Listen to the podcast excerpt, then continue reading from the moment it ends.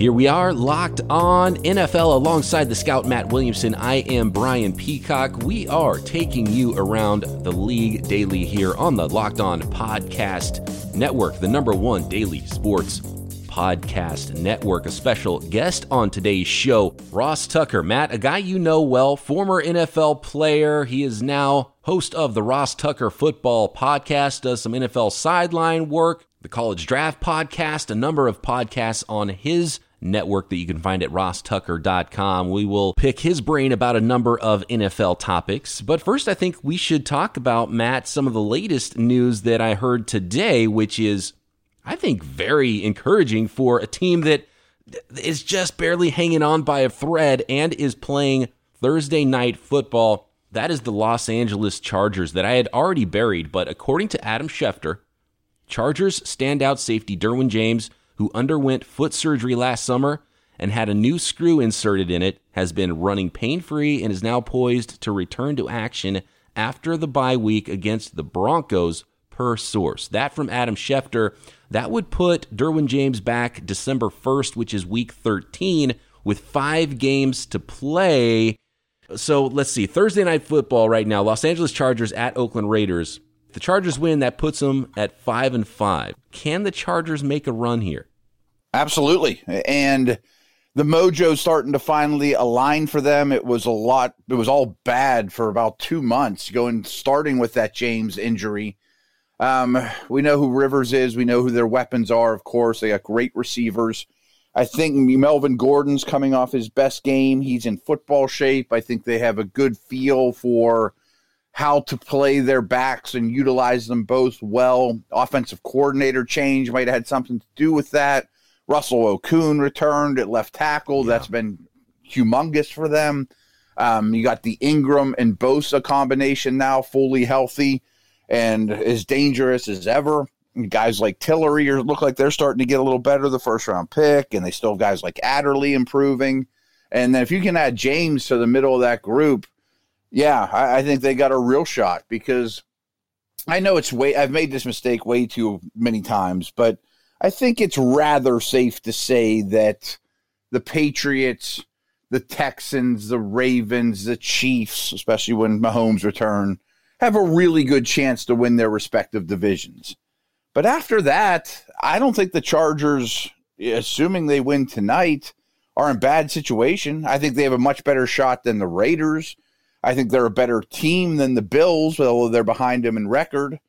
They lost head to head to the Steelers, which doesn't help, but they're on the same tier with them, and same with the Colts.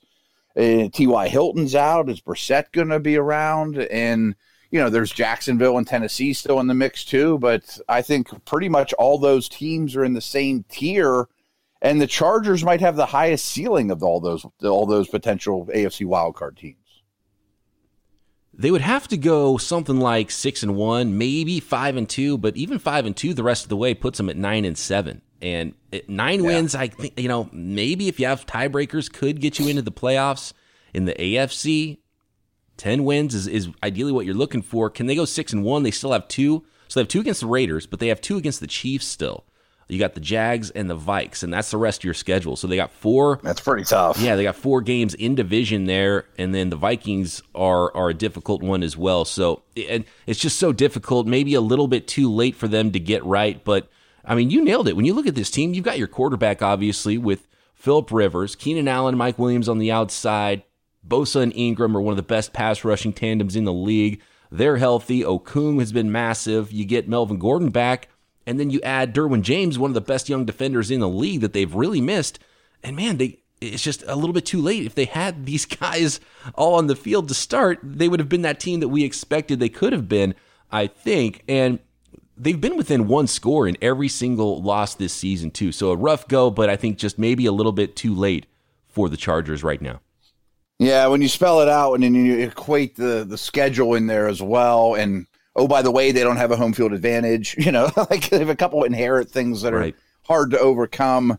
Um, Okung is back, but it's still not a great line. It, it seems like they're often this team, but could they be the team that ends up hot that we talk about all off season?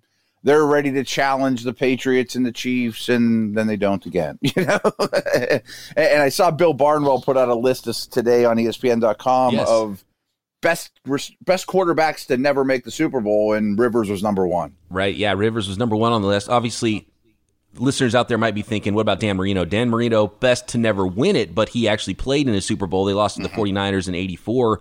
Uh, Rivers named the best to never make it to a Super Bowl. That's an interesting conversation there. And uh, time is running out, too. I mean, if it's not this year, next year, how long does Rivers have? Yeah, uh, that's a good question because I thought he.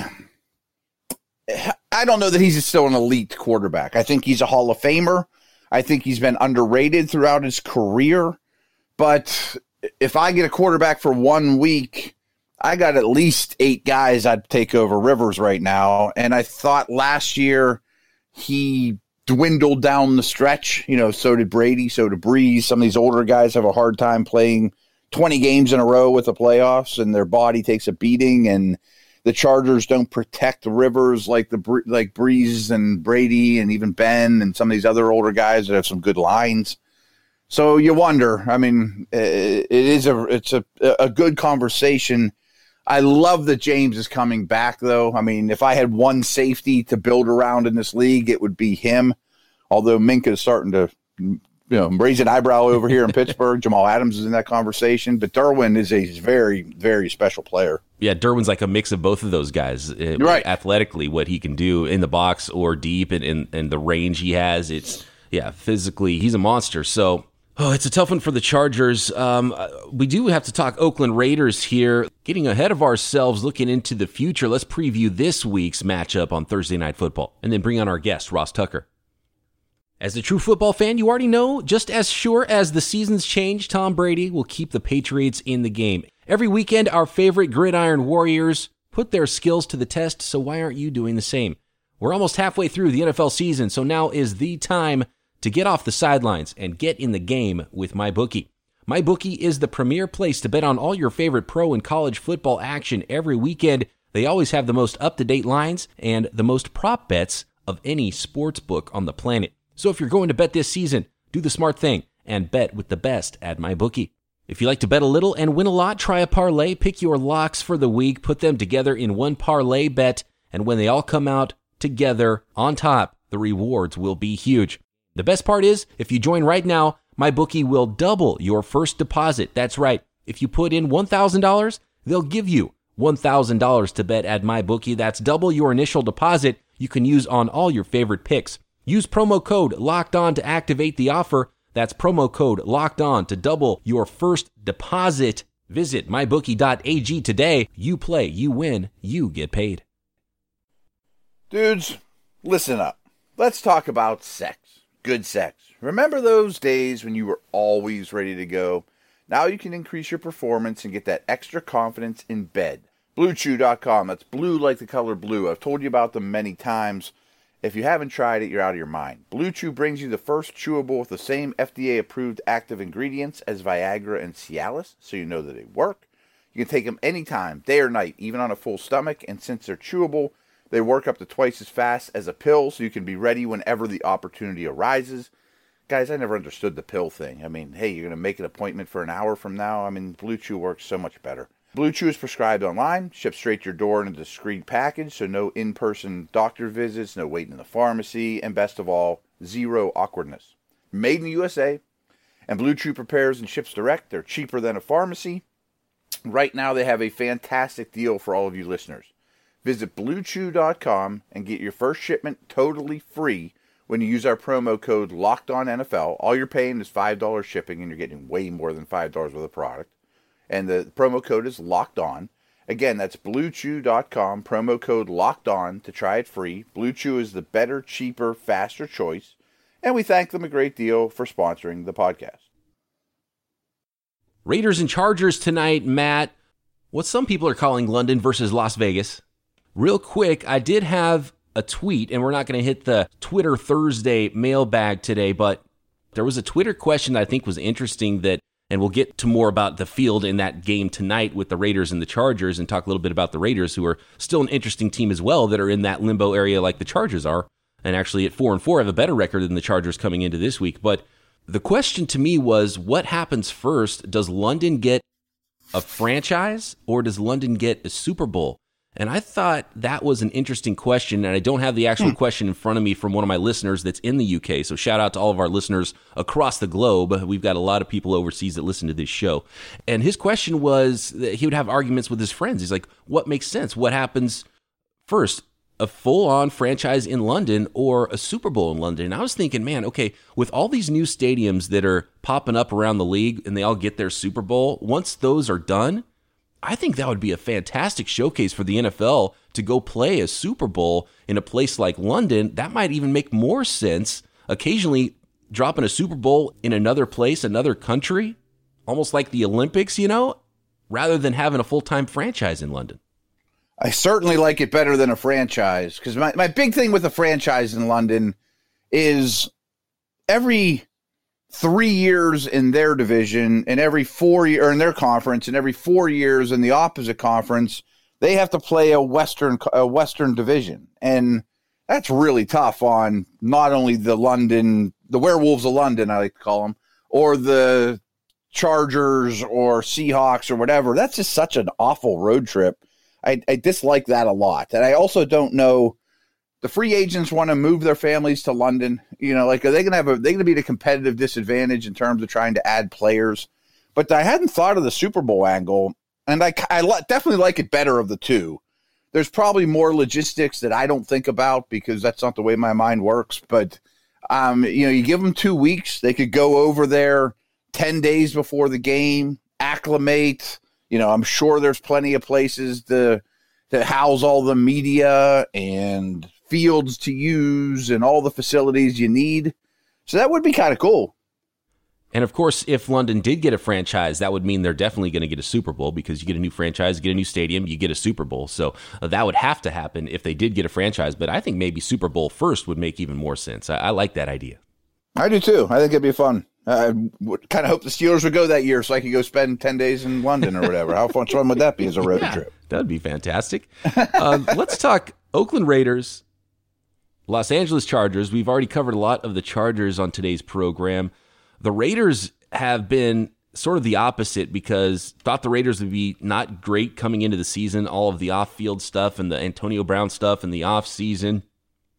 And I thought that might be something that would just tear that team apart and be very difficult in their last season in Oakland. Now they've done pretty well, held their heads above water, beat some teams and they're competing right now with the Chargers for maybe the right to be second place in that division and not make the playoffs still, but they have a chance to make a run too. We talked about the Chargers and how difficult that might be. The Raiders have a little bit better record, maybe a shot at getting there themselves.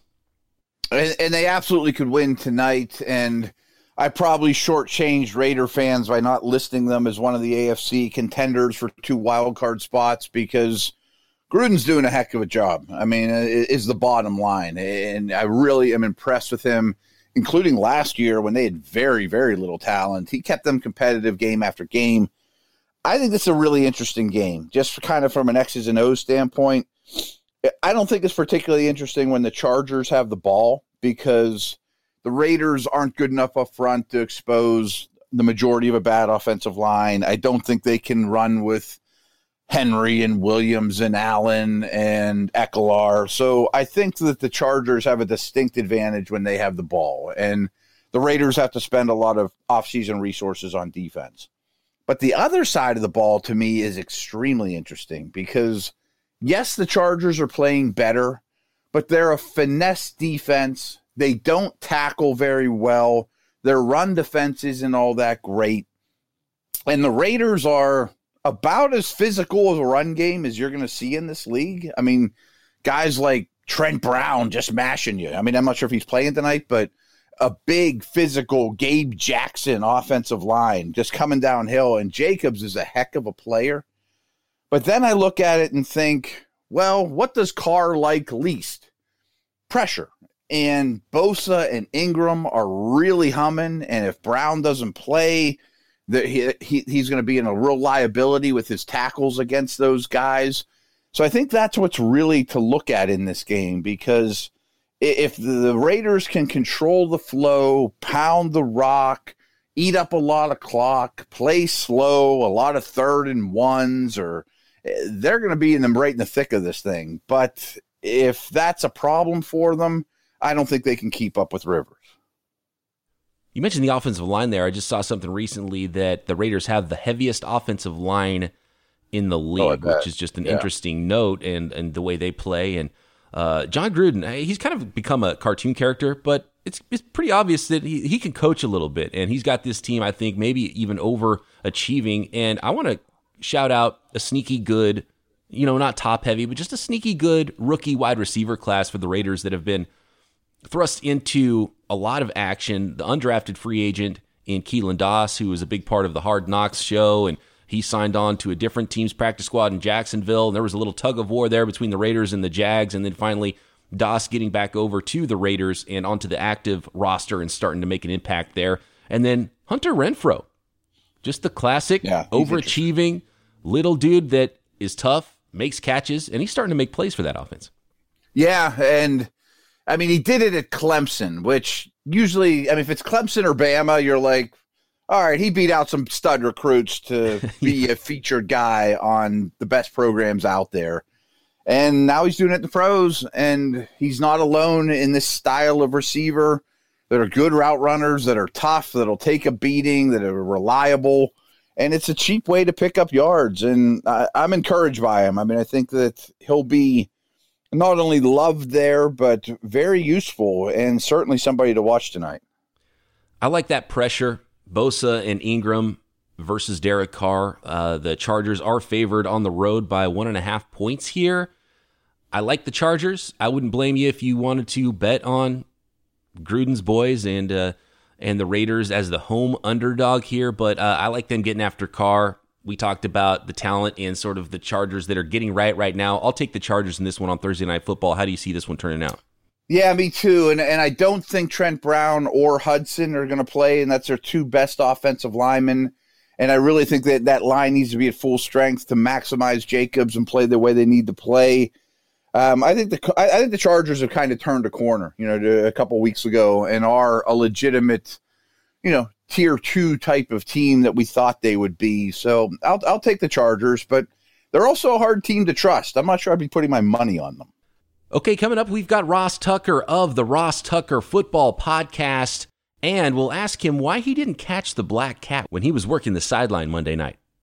This podcast is brought to you in part by Peloton. Can't find a workout that keeps you engaged? Peloton is an immersive cardio experience with real time features that will always keep you coming back. Get $100 off accessories when you purchase the Peloton bike and get a great cardio workout at home. Go to onepeloton.com and use promo code LOCKED to get started.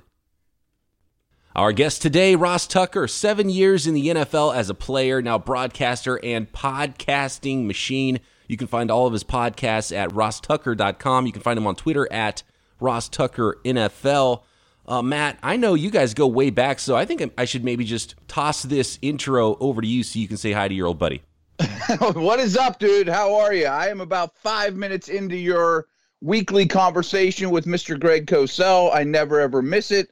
And for those of you that aren't listening to Ross's podcast, you're out of your mind. What is up, brother? I am doing great, man. Thank you for reaching out. Thank you for having me. I'm actually mad at myself now that I forgot to reach out to you when I was on sideline for that Steelers Dolphins game. Ah. Um, which, by the way, ended up being an interesting game because Miami got out to the two touchdown lead. I still don't understand why they went, you know, blitz zero, cover zero, whatever you want to call it, late in the first half and gave up that touchdown to Diontae Johnson. That totally changed the complexion of the game. It's kind of funny, you know, having a chance to interview the coaches and be on the sideline you know, just seeing the Steelers after they got that touchdown, there was just, all right, we got this, you know, enthusiasm, excited. You could tell they were feeling good about it.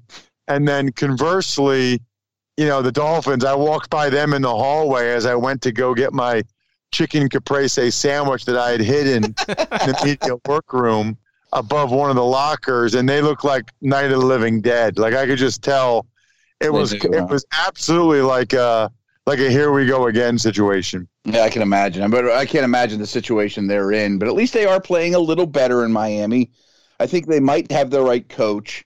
But the one thing I wanted to ask you about, I mean, you and I go way back now in, the, in doing this for a living. Can you remember a season when there were just so many bad teams? I mean, awful teams. Like if any given year, if the Bengals were playing like they are, or Washington, you just guarantee, well, they're picking first overall. Now it's like a race between awfulness to get number one. It's funny. Um, I got this new show I'm doing on the radio.com app. It's called Home and Home. And we literally went through today and we picked the worst teams in the NFL. Uh, and really, the, the franchise, it's in the worst position. My co host Dave Briggs went with the Redskins. I went with the Jets, but you can absolutely include the Bengals in the mix. Uh, you can include the Miami Dolphins. I guess, you know, they've played better over the last month, and they at least seem to have a plan and a strategy. Mm-hmm. Um, you know, I think some people might include the Giants. I mean, it's you're right. Uh, there are a bunch of really bad teams, and in particular, you think about the Jets, the Redskins, the Bengals. I mean, not only are they losing on the field when they're not even trying to, I mean, they're trying to win. They're not like the Dolphins who have sold off all these assets. That's not what the Jets, Bengals, and Redskins have really done. Then they've all gotten in fights recently with starting offensive linemen about medical situations. Kelechi Osemele, Trent Williams, Cordy Glenn. Just a really bad look. Uh, really bad look. There's no way around it. And I always say there's a reason why bad teams are bad and they're typically bad in, in every aspect of the operation. And this is another pretty good example of that. Yeah, I think it's becoming more and more clear. Those three organizations in particular, that I hate to say it starts with ownership. I mean, but it starts with ownership. you know, I mean, it's a trickle down yeah. effect. And oh, by the way, some of these awful teams, which is you know something after your own heart, they just repeatedly ignore offensive line. And I mean, it, it, it, it's amazing to me. The Jets went five years of drafting without using a top four round pick on an offensive lineman, with the exception this past year of Edoga in the third round. Like, what do you expect? Yeah, and then they thought that they could put a band aid on it by convincing guys that didn't even want to play football anymore, like Ryan Kalil, just give him so much money that he's like, ah, yeah, fine, I'll do it. You know what I mean? Like, right. That's not that's not a recipe for success. And then the the Bengals, it's interesting because they drafted Jonah Williams, so they at least were doing something on the offensive line, and they traded for Cordy Glenn. But they're in a fight with him about a concussion. And the Redskins, I actually thought their offensive and defensive lines would be strength of the team. Mm-hmm. You know, you got Daron Payne, Jonathan Allen, Matt Ioannidis on defense. On the offensive line, Brandon Scherff and Trent Williams. And then here you go, Trent Williams not there. Uh, Brandon Scherff not under contract past this year. I mean, you've got two of the best offensive linemen in the league, and neither one of them is in con- under contract or going to be on the roster after this year. I mean, there's a reason why bad teams are bad. It's that is disastrous in my mind. And even I don't know what the he said he said is with Trent Williams, but he's your best player. There's no one disputing it's a cancerous tumor on his head. Kind of hard to win that one in the, in the court of public opinion. Absolutely, yeah, you're 100 right. And dude. not only that, Alex Smith and Darius Guice both ended up with infections after surgery there in Washington. So, I mean, you would think that the medical is the one thing that these teams would be getting better and better. So, I, I agree that Washington might be at the very bottom of the list when you add in all of those things to go with it. Yeah, and the thing is that it, it's a good point because not only are they bad on the field, but they've got other they got lots of issues, lots of issues, contract issues, medical issues. The Jets are the same way. You know, with yeah. the Osemele situation that we talked about and even CJ Mosley. Like how do you have CJ Mosley come back after being out 3 or 4 weeks? He limps around a Monday night game, and now he's out probably for the rest of the season. Like it, it's just so so poor to ever be in that situation. You're 100 percent right, and and Mosley, yeah, he's a good player, but they screwed up in free agency, giving him that much money. Then all of a sudden, you know, like eh, you mentioned Kalil earlier. I mean, you're you're overspending to get people to come to your team that they probably don't really want to be at and are just collecting the check. And I'm sure Mosley would rather be playing for the Ravens, but the money's better, so I'll hang here in New York and it's worth Same it. with but, Le'Veon Bell. Same with Right, Le'Veon right. Bell. Le'Veon Bell didn't want to be with the uh, with the Jets. I mean, they basically were negotiating against themselves. He was tr- dying for any other team to offer him a good contract. They didn't, so he's there. There's no question they have to overpay, and the Redskins will be the same way. And what that does is that it it it perpetuates the circle of failure or the cycle of failure because then you're overpaying for guys who don't want to be there in the first place, which is not a good place to be in. the Browns may or may not be in that conversation. They certainly were for a long, long time. And, you know, I have mixed feelings on Mayfield and Haskins, but they're good prospects. I really like Darnold, but I look at these guys and be like, it's like putting a ton of bricks on their back to walk up the steep hill to be successful quarterbacks. It's hard enough as it is. I think that's a good point. Um, now, I will say on some level, because I always hear this argument about Josh Rosen, how he's been in these awful situations, and he hasn't been in good situations, but no one disputes the fact that Ryan Fitzpatrick gives them a much better chance to win. Right. So while I would agree, at some point, like if you're Josh Rosen, you got to make the most of your situation. And at some point, you got to do the same if you're Haskins, Darnold, Mayfield. There is something to be said for rising above or lifting the guys around you. That doesn't mean, you know, 16 and 0 Super Bowl, but it does mean not turning it over as much as Mayfield and Darnold turn it over, not playing as poorly as Mayfield has. You know, Haskins just hasn't played that much yet, but you know, it's not a reason for those guys to have played as poorly as they have, is what I would say. A guy that I absolutely believe in is Carson Wentz. You live on the wrong side of Pennsylvania. You're a little bit dialed in with that team. Do you think the Eagles are turning the corner? Well, I think he's a good quarterback. I think Yeah. he's a top 10 quarterback. I think it's debatable whether or not he's top five. I think that their wide receivers have really let them down. DeSean Jackson basically played in one game, and Carson Wentz was unbelievable in that game. DeSean Jackson was unbelievable in that game. Now they have Nelson Agholor, who struggles to catch the football. Alshon Jeffery can't get any separation at all, and he had three drops against the Bears. So now you're putting Carson Wentz in a in a tough spot, but they're still finding a way to make some plays and get the job done. Um, so I, I tend to like Carson Wentz. I think that he, as long as he stays healthy, he'll be a top ten quarterback, and I think they got a great chance to make the playoffs. Yeah, that NFC East is going to be fascinating. You've got the Cowboys. Can't wait to see how that one finishes because the team that doesn't win that division is not going to make the playoffs in the NFC. Ross, we're out of time here. Really appreciate you coming on with us. You guys can find Ross on Twitter at Ross Tucker NFL and all of his pods, a plethora of podcasts, if you will, at rosstucker.com. Ross, thanks for the time. Absolutely, guys. Thank you so much for having me. Really appreciate it. Thanks, bud.